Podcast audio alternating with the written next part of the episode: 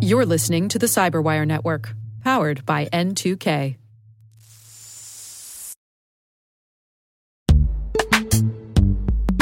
In the dynamic world of enterprise security, identity architects and IT leaders face a major challenge.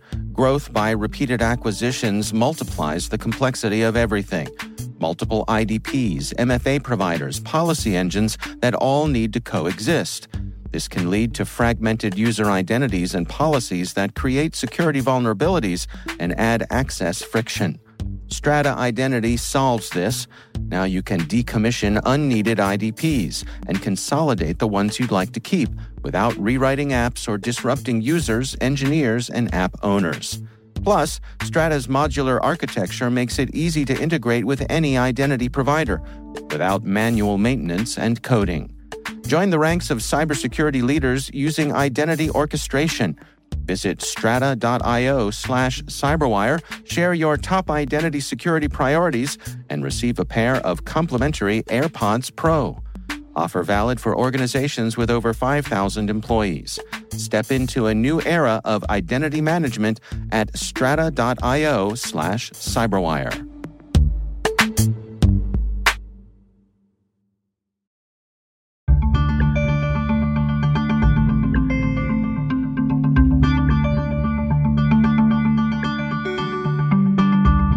There are indications that ransomware attacks have slowed down, and many speculate that Russia's war on Ukraine is a likely cause of that slowdown. Some say this lull provides organizations an opportunity to catch up and shore up their defenses. Nick Schneider is president and CEO of Arctic Wolf, and he believes businesses and organizations should be using this time to prepare for the next wave of attacks.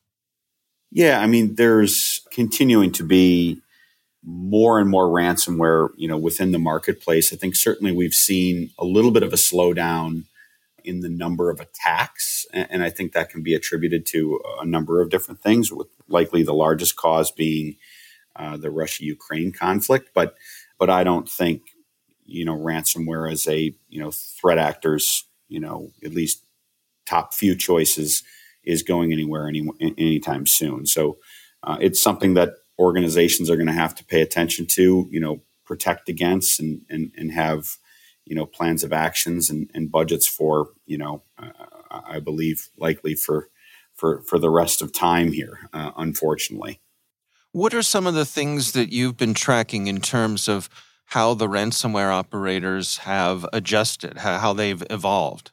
I think that they've gotten a lot more sophisticated, um, both in the manner in which they attack, but also in in their operations themselves. You know, so by doing so, they've been able to get deeper and, and wider within organizations over an extended period of time, and, and by doing that, they're able to do uh, a lot more damage or, or get their hands on a lot more you know company information and as a result you know they're they're able to or or or decide to act uh, in a way that allows them, you know, to ask for, you know, for more ransom uh, or or more, you know, funds uh, to, you know, get the company out of a position that they don't want to be in, uh, and and they've done that both through, you know, kind of the capturing and and and locking of of certain data or devices, but but also through, you know, I think more recently uh, some extortion tactics. You know, so you know they're they're real businesses now.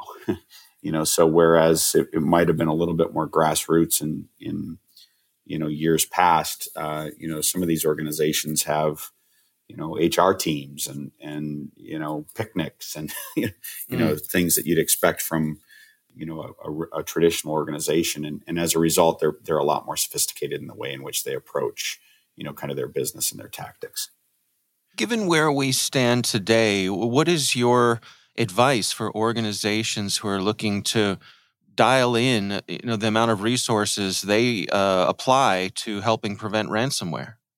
Yeah i think we have an interesting time right now in that the number of attacks has uh, subsided uh, slightly. So there's been a little bit of a reprieve for organizations. And i think what i've found or, or what i've heard as i'm talking to you know folks in the market is that people take that either as an opportunity to kind of shore up their defenses or um, in my opinion, the wrong decision would be, you know, to take a slight lull as an uh, opportunity to you know move or allocate budget or priority elsewhere.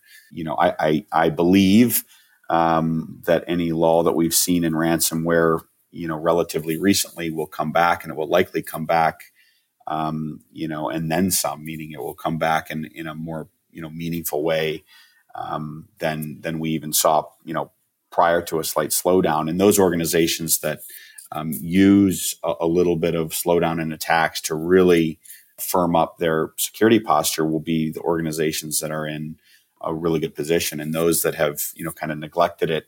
You know, over that period of time, you know, I, I believe will wish they hadn't. And and you know what to do, or the advice would would be to make sure that it's a topic of communication with the executive staff. Make sure that it's a topic of of uh, discussion with you know with the board and make sure that you're investing in you know your security posture in a material way so that you can ensure that you're protected you know over time and i think as as companies do that they'll find that the best way for them to be protected is to is to you know build a solution or build an ecosystem within their own environment that allows them to you know deliver multiple outcomes to the business. So so how do you detect and respond? How do you you know make yourself aware uh, you know aware of any potential vulnerabilities? How do you educate you know your employee base?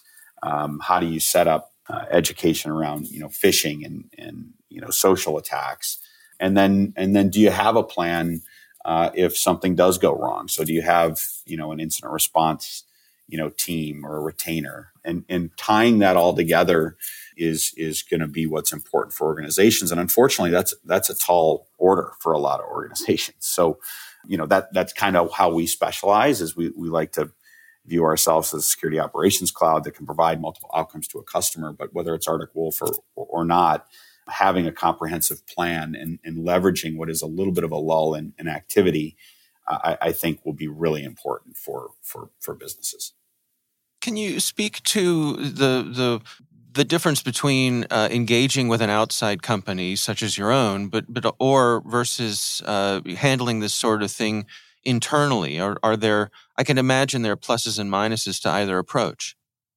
Security is complex, um, so uh, you need to have uh, the ability to understand uh, your security posture against all your attack surfaces within your employee base you need to do that in a way that allows you to detect and respond, that allows you to identify vulnerabilities, that allows you to educate your, your, your employee base, that allows you to have incident response capabilities. And for most organizations, being able to you know have a full security operation is really difficult uh, technically, and that's not to even consider uh, the difficulty of getting the right you know talent and skill sets in house to be able to deliver uh, against the technology that organizations might have in place. You know there there are far more cybersecurity jobs than there are than there is cybersecurity talent. So, uh, depending on the organization, you know, you might be able to consider a portion of, or in, in really large organizations, the entirety of your security operation being built in house.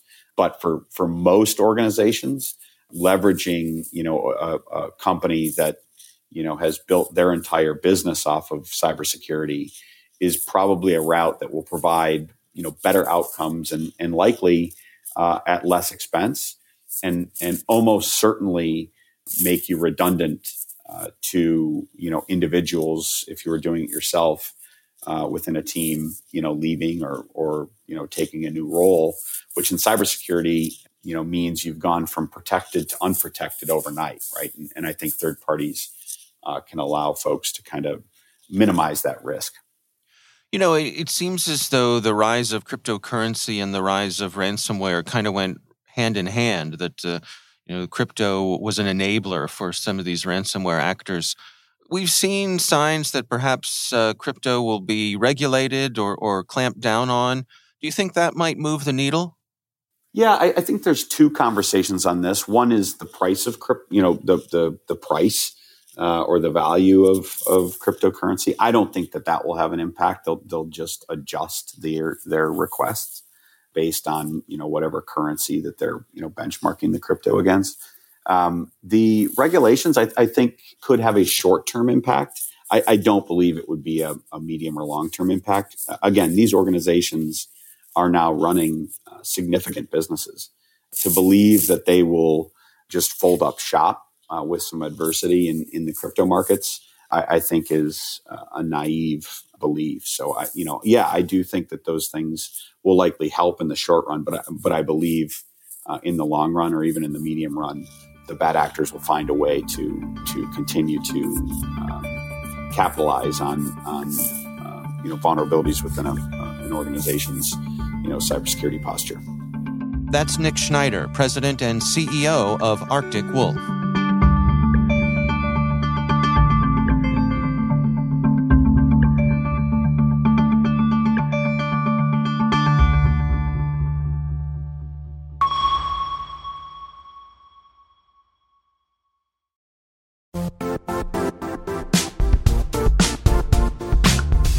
The IT world used to be simpler.